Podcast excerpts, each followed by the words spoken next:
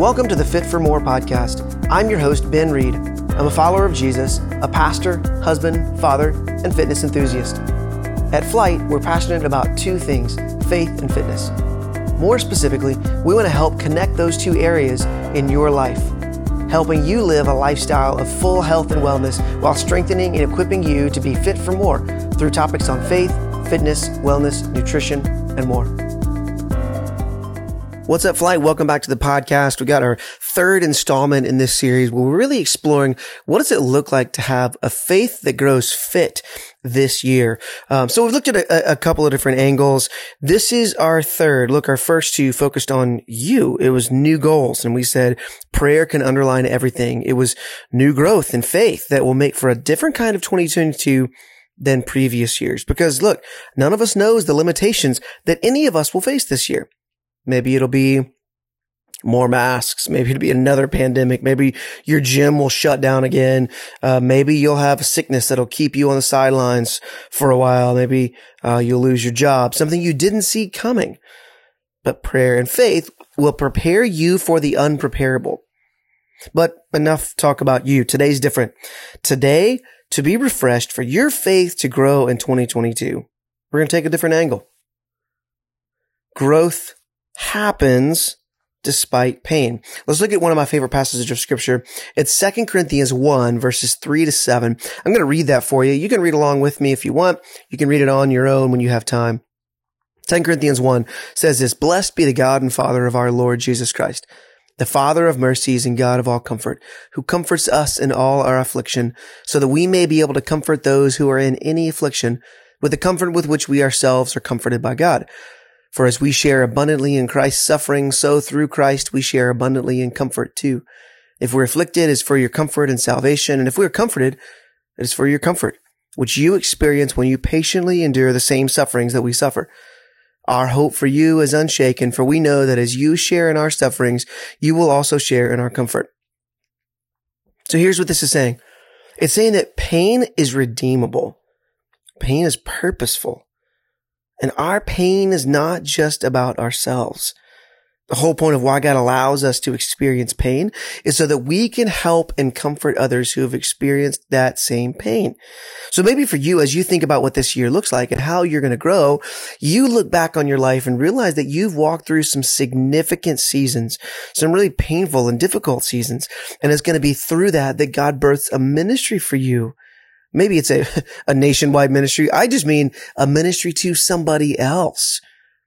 But maybe as we're looking square in the eyes of a new year and a new season, we're doing okay. And so we begin to ask the question, God, what do you want to do if I begin to walk through a difficult season? Now, when it comes to ministry, I've never been able to pastor someone as well as I can pastor people who have experienced some of the same pain that I've experienced my wife and I walked through uh, a couple of different miscarriages. And, and if you've walked through those, you know how painful they are, both on the guy and on the girl. And that sense of grief and loss and pain is intense. But what I've seen is that I have an incredible ministry with that on the backside because God does not waste a pain. Every pain is purposeful. Now, look, I mean, I can help somebody process, let's say, a divorce or an abuse or the death of a parent, but I've never experienced that but I have walked through a miscarriage. My wife and I have had a few. They're terrible, but they didn't break us. And through that, God comforted us. And I'm able to extend that comfort to others. I mean, it's a, it's, uh, the definition. Let me read this for you. The definition of comfort and refreshment. Because what we're talking about in this year is not just how do you grow, but how can you be refreshed? How can you be refreshed day in and day out, season in and season out? As you go throughout your year. So the definition of comfort is to give strength and hope to somebody else, to ease the grief or trouble of someone else. And to refresh is to give new strength or energy to, to reinvigorate. So comfort and refreshment are synonymous. To need comfort is to need refreshment. To be comforted is to be refreshed. But you have a responsibility. If you've ever been refreshed by God, you have a responsibility to refresh others. Look, if you've been refreshed, you're the best type of refresher. Think about it in the gym. If there's a lift that you've done that somebody beside you hasn't done, you're the best trainer for them in the moment. You've been where they're trying to go. If there's a new PR that they're trying to hit and you've already hit it, you can begin to coach them in a new way because you've walked through that yourself. My, we, we recently had a, a tornado that came through our area and thankfully there wasn't loss of life. There wasn't a ton of damage, but my kids all responded a little differently. My oldest, he's 13. Um, he was worried and he said, you know, he looked at me and he said, there is no way that we're going to go back to sleep after this. My middle daughter, she's eight. She literally went right back to sleep. she was annoyed that she even had to wake up uh, to go downstairs for the storm. My youngest, he's three. He just thought, it, I mean, it was the middle of the night, but he thought it was morning. He had no idea what was going on. He just thought, hey, everybody's up. Let's play. Uh, let's do something fun. Very different responses from worried, anxious to annoyed to joy and happiness. But here's, here's the cool thing. My oldest, who I told you was feeling anxious. Soon after that, he fell asleep.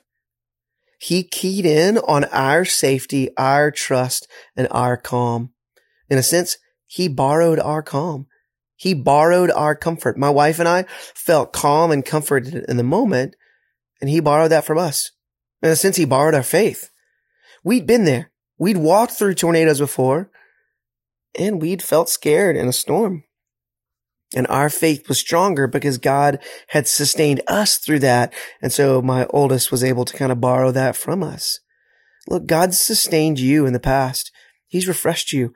And now you have a responsibility to refresh others, to extend yourself, to create disciples. People who have shared in suffering. It's time for us to share in others' comfort and refreshment. So for this next year, if you've been refreshed, then you have to go and refresh. You have responsibility. And I'm convinced that as you go, you'll be even more refreshed. Your faith will never be stronger than when you're extending that hope and that comfort to others. So for this year, for 2022, pray, stretch your faith. And as you're going throughout your seasons, comfort others. It's time to get started. Ask God this year to give you eyes to see the people who need to be refreshed, to give you words to speak, to birth a ministry out of the pain that you've walked through, and through this to develop in you a heart to love. Hope you have a great 2022.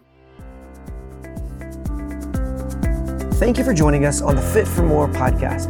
Make sure to visit us at flytesport.com and connect with us on all social media platforms at flytesport. That's F L Y T E S P O R T. Looking forward to being with you again next episode.